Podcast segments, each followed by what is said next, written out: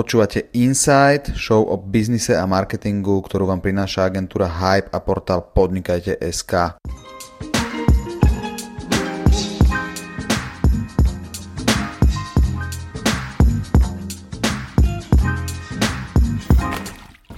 Takže dneska tu máme Miša Meška z Martinusu. Mišo, vítaj. Ďakujem. Čau.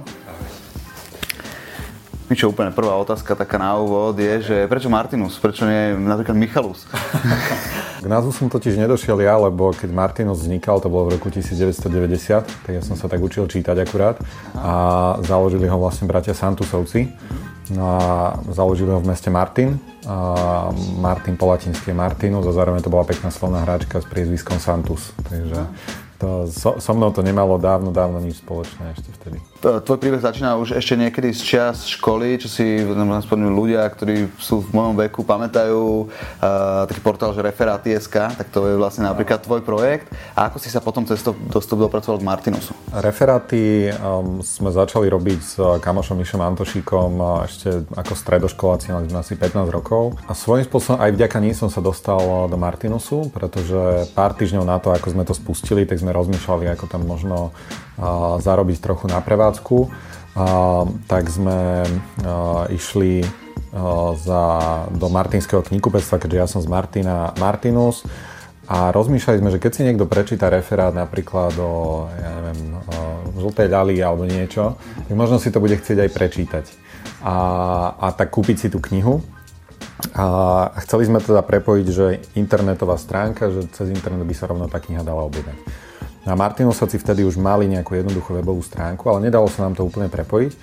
A my s Jožom Šantusovci mi vlastne vtedy pätnásťročnému študentovi ponúkli, že tak nám urob ten e-shop, tak aby sa to dalo prepojiť. Takže pre mňa to bola taká akože neuveriteľný akt dôvery, až pre mňa nepochopiteľný dodnes. A, no a tak som začal vlastne v Martinuse ako študent, brigádnik, programátor. A bez akýchkoľvek veľkých skúseností programoval som naozaj pár mesiacov, možno vtedy.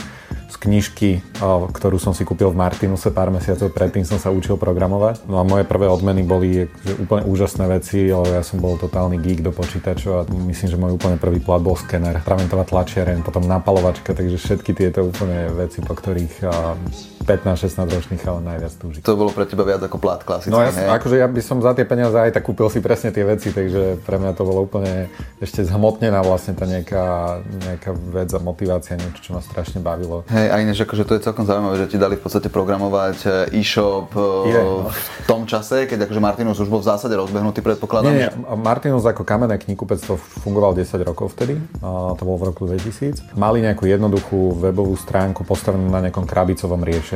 Mali tam nejaký katalóg, ale akože reálne cez to asi ne, nešlo ešte veľa objednávok. A my sme ten e-shop vlastne vypli vtedy hneď, ten, tú, tú stránku. A rok sme pracovali na príprave tej novej a tridsiateho prvého augusta dvetisícjeden sme spustili. A aké boli také nejaké začiatky, začiatky v Martinuse? Teda začal si v podstate na tej brigádnickej pozícii, hej, a ako si sa v podstate dostal na sí í ó Martinusu? Koľko ti to trvalo a, a, a čo ťa to stálo akože úsilia?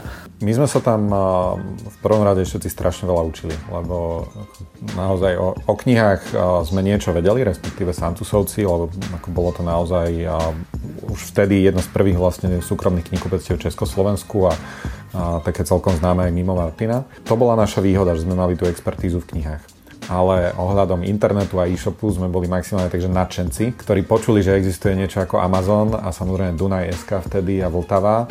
A takéto sme mali možno tri štyri obchody, ktoré pre nás boli takou akože vzdialenou, nedostižnou inšpiráciou.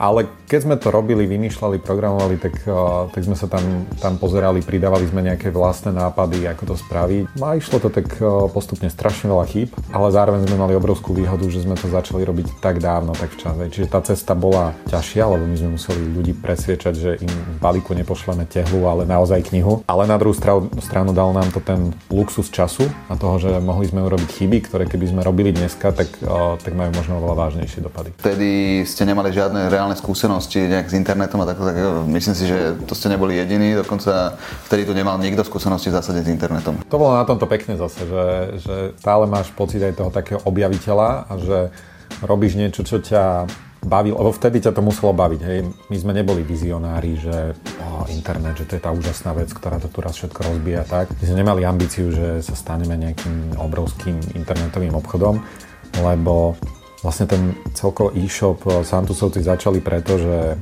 Martinus mal vtedy asi štyridsať metrov štvorcových, čo je akože nie je zásadne väčšia ako táto miestnosť. A, a bol len v Martine, nemal peniaze na väčšiu predajňu alebo expanziu niekde do ďalších miest. Internet zrazu sa to tak spojilo, že riešil aj možnosť širšej ponuky, že tam máš prakticky neobmedzené regály, ale zároveň, že môžeme tie knižky dávať ľuďom nielen z Martina, ale, ale kľudne aj do Košic, dokonca možno do zahraničia posielať. Ne? Zrazu také niečo zaujímavé, také obohatenie toho dovtedy fungujúceho biznisu a podnikania, že, že už len pre tú myšlienku nás to strašne bavilo. A to, že čo z toho potom vyrástlo, tak uh, ja, ja niekedy tak srandovne volám, že vedľajší produkt, uh, a, lebo tým našim cieľom nikdy nebolo, že byť najväčší, ale proste chceli sme to robiť najlepšie, ako vieme. Pri všetkej teraz úcte ku knihám, ako je to možné, že v dnešnej dobe, že ľudia proste, keď si idú kupovať knihy, tak si spomenú na Martinus? Úprimne tiež sa niekedy, ani nie, že sami seba pýtame, ale že nevieme si dať jednu odpoveď, že to bolo kvôli tomuto jednému rozhodnutiu, ktoré sme vtedy urobili, lebo ja to vnímam skôr ako nejaký výsledok strašne veľa rozhodnutí, ktoré sme spravili, vrátane správnych a vrátane nesprávnych. A, a máme možno to šťastie, že tých správnych bolo O, o niečo viac, že dokázali zatieniť tie nesprávne a, a, a vďaka tomu sme sa možno niekam posunuli. Čiže ide to ide skôr o detaily ako o to, že, že toto, je to, toto je tá cesta a proste mm. kvôli tomuto sme najlepší. Ja som, ja som veľký detailista a abstinujúci perfekcionista. A, a snažím sa so sebou žiť, ale myslím si, že že nevieš urobiť niečo naozaj úžasné bez toho, aby si bol preto úplne zapálený a aby ti záležalo na veciach. Hej.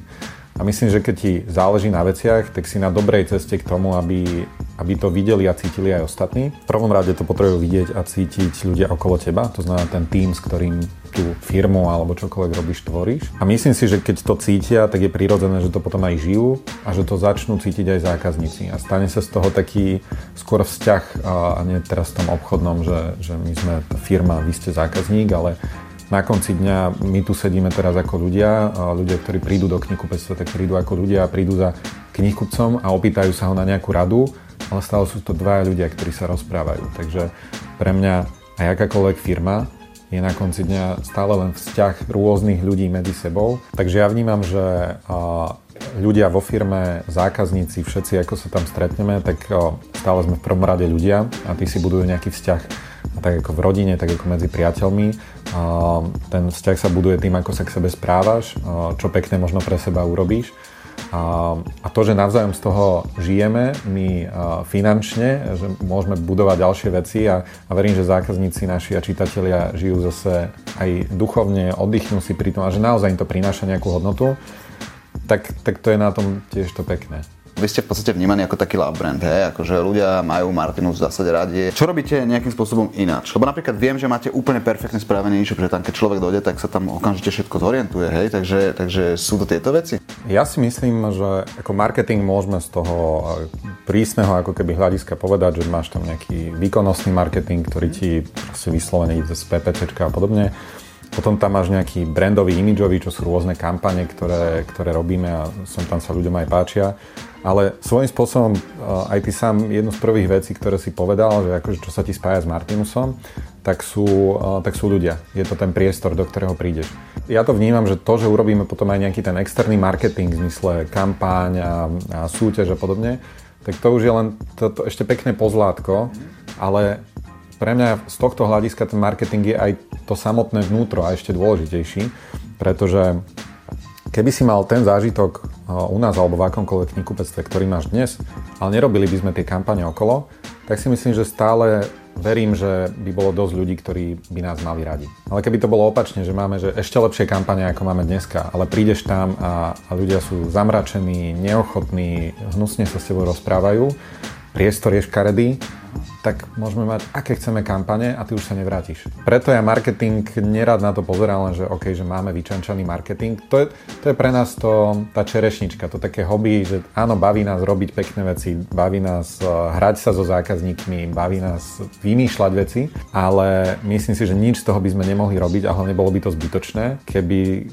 keby reálne to jadro nefungovalo tak, ako ako má fungovať. My sme začínali a, a to je veľmi dôležitá kapitola vlastne aj Martinusu, a, za ktorú som strašne vďačný, lebo začínali sme spolu so Zaragozou. Marketing, myslím, že to boli jedni ich, jed, jeden z ich prvých zákazníkov. Postupom času sme a, sa zároveň ale u nás rozvinuli ľudia, ktorí mali taký ten drive, že okej, okay, chceme, chceme si to robiť ako keby aj sami a zároveň sme si chceli dať krídla, alebo aj tým ľuďom teda. Vlastne nie nejako cieľenie z hľadiska nejakej nespokojnosti extrémnej alebo tak, ale skôr z tej vnútornej túžby. Vzniklo to, že áno, dneska máme marketingové oddelenie, ktoré má asi šesť sedem ľudí rôzneho, rôzneho nastavenia a zodpovednosti a podobne. Aj malé, aj veľké kampáne dneska viac menej všetky si robíme sami. Ja oceňujem to, že si robíte práve sami marketing, lebo aj z hľadiska akože agentúry pre nás je vždycky lepšie robiť s klientom, ktorý má svoj marketing pokrytý, ktorý to ne, ne, nehodí celé iba na agentúru, pretože agentúra nemôže nikdy poznať ten produkt, nikdy nemôže poznať tú značku, nikdy to nemôže proste cítiť, dýchať, proste každý deň tam byť, a takže, takže preto je vždycky dobre, keď si akože klient rieši ten marketing v podstate vnútorne a niektoré veci outsourcuje. Takže. Ja by som ťa v tom ešte možno skôr doplnil, že myslím si, že za istých okolností je možné, že aj tá externá agentúra vie byť dosť blízko tej značke a pochopiť ju. A ja som to vnímal naozaj pomerne silno so Zaragozou. Ale bolo to presne o tom, že to nie je, že každý rok tendrujeme novú agentúru. A, ale, ale bola to dlho, dlhoročná spolupráca, kde keď sme robili novú kampaň, tak to bolo o tom, že no Mišo alebo s kýmkoľvek sme tam riešili, tak počúvaj, a chceme riešiť toto a nie teraz sa baviť, že, že oslovme štyri agentúry a, a kto dá najlepší a, proste nápad a tak ďalej. Keby si mohol dať len jednu jedinú radu začínajúcim podnikateľom, čo by to bolo? Priznám sa, že nemám, nie som typ, ktorý by mal akože jedno moto, jedno, akože jeden, lebo, lebo nemyslím si, že na akúkoľvek situáciu je nejaký, že jeden zázračný liek alebo jedna zázračná veta, ktorú môžeš povedať a všetko pôjde v pohode. A hlavne, keď človek začína, tak uh, malo by ho to baviť. A teraz baviť nie v tom zmysle, že, že vstávam vyhajpovaný úplne každé ráno z postele a, a všetko je super. Baviť znamená, že kľudne ťa reálne na to môže baviť dvadsať percent, ale tých osemdesiat percent painu, čo popri tom musíš robiť, tak musíš cítiť v tom hodnotu a zmysel. A potom ťa bude tých dvadsať percent baviť tak, že, že vlastne to zvládneš celé. Druhé podľa mňa, že trpezlivosť. A, a to nie len z hľadiska toho, že nie všetky veci výjdu hneď, ale aj z hľadiska toho, že už aj keď sa to začne dariť, tak to ešte neznamená, že hneď máš z toho, si do roka najúspešnejšia firma, alebo že, že všetko ti vyjde úplne super, jak chceš. Takže tá trpezlivosť niekedy, uh, niekedy ľuďom chýba, čo je na jednu stranu aj dobré, pretože je to taký driver, že, že už, už zajtra chcem, aby toto všetko bolo takto urobené. A ešte podstatná vec, že keď uh, ty sám tomu neveríš, že nie si preto nadšený, tak uh, ako chceš, aby ľudia, ktorí to robia s tebou, boli preto nadšení a, a uverili tomu. Takže ten výber toho tímu okolo seba, ktorý si skladáš, tak je strašne podstatný a jedno z mojich... Uh, ponaučenie alebo veci, ku ktorej som strašne rád, že som dospel a, a bol som ochotný si ju nechať dozrieť v hlave, bolo, že nemusíme byť firma pre každého. Že kedysi, kedysi naozaj som mal také, že ej, hen tomu sa nepáči, hen to, no tak skúsme vyhovieť, hen, tomu, hen to, to chce úplne opačne, no áno, chcem vám obidvom, tak nájdeme riešenie, kde to akože urobíme kompromis. Ale niekedy, keď sa to dostane do zásadne protichodných uh, očakávaní, tak v tej situácii mi strašne pomohlo, keď jednoho dňa som si povedal, že ale my nemusíme byť pre každého, že, že stačí, keď nájdeme pár stoviek ľudí, ktorí a, cítia a vnímajú to rovnako. To, že nemusíš byť pre každého, tak je to m, nie o tom, že si nárokujeme na jednu konkrétnu pravdu sveta, ale skôr o tom, že ja mám možno rád čokoládovú zmrzlinu a ty máš rád pistáciovú a, a mne by tá pistáciová fakt nechutila, ale to neznamená, že jedna je horšia ako, ako druhá. A, tak skôr tak dávame okolo seba ľudí, ktorí majú radi nejakú konkrétnu príchuť a, a myslím, že to strašne pomáha. A ja osobne nie som zástanca tých vecí, že do firmy nepatrí kamarátstvo a, a že keď je to už potom príliš veľké, že to, to sa potom rozpadne. Ja, ja naopak mám pocit, že s tými ľuďmi a každým dňom a mesiacom, čo sme spolu, tak, a, tak si vytvárame ako keby hlbší vzťah, lebo to, čo robíme, tak dáva zmysel a zároveň sa rešpektujeme ako ľudia. A nie sú to len nejaké pozície v organizačnom poriadku alebo niečom takom, ale, ale každý z tých ľudí svojím spôsobom dáva svoj unikátny otlačok Martinusu a tým ho pomáha tvoriť. Ty ináč vyberáš akým spôsobom ľudí, lebo dosť o tom hovoríš, o tom, že akí ľudia sú okolo teba. Dávaš skôr dôraz, dajme tomu, na skúsenosti alebo na ten drive? Ja, ja mám na to asi v prvom rade šťastie. A hlavne teraz máme, máme šťastie, že máme ľudí, ktorí dokážu vyberať správnych ľudí. Lebo samozrejme ja dneska už vyberám len pár tých, s ktorými uh, spolupracujem ja napriamo. Ale to, čo si sa pýtal, že skúsenosti versus drive, tak jednoznačne kultúra. To znamená to, že či si budeme rozumieť ako ľudia. Nejaký ten talent a tá šikovnosť to musí byť, ale, um, ale to sa dá naučiť. Kultúru a hodnoty nenaučíš. To, to proste buď si kompatibilný, alebo nie. Hovoril si aj ty, že ste urobili veľa chýb, tak ma zaujímal tak nejaký top fail, ktorý sa ti stal v živote a ktorý akože hodnotíš dneska, že, že, že tak toto som nemusel zase.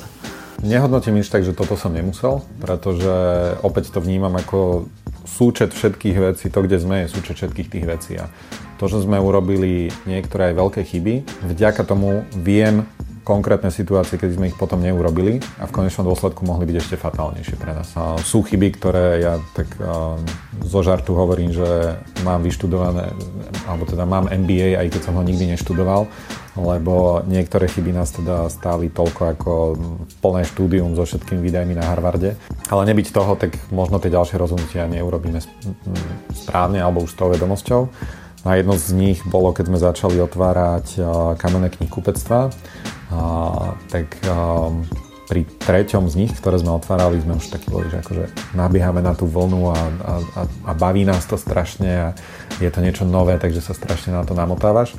No a dostali sme ponuku, alebo snažili sme sa dostať do, do jedného nákupného centra, ktoré bolo nové, strašne sme si tam vysnívali krásny priestor, a dali sme tam strašne veľkú plochu a keď nám ešte povedali, že dobrá, ale to bude ešte vyššie nájomné, že OK, v pohode to, to nejako dáme.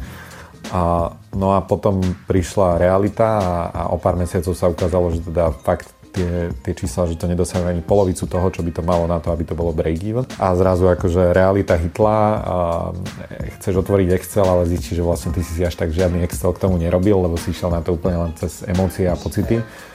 No a to bola super škola, lebo prinútilo nás to oveľa viac dbať aj na to rácio, aj keď emócia podľa mňa aj v tom podnikaní je strašne dobré, keď je, pretože dáva tomu to ľudské. A, ale to rácio na konci dňa tam musí byť, lebo keď ho dáš nabok, tak a, ťa môže proste zabiť a, a potom môže mať emócií, koľko chceš a väčšinou už skôr budú zase negatívne. Jasne. Takže z toho sme sa poučili a, a nevinil, asi by som nevymenil za nič tú lekciu, lebo bola strašne užitočná a prišla v správnom čase. Dobre, díky moc, Mišo. Ďakujem. Pekný deň. A tebe.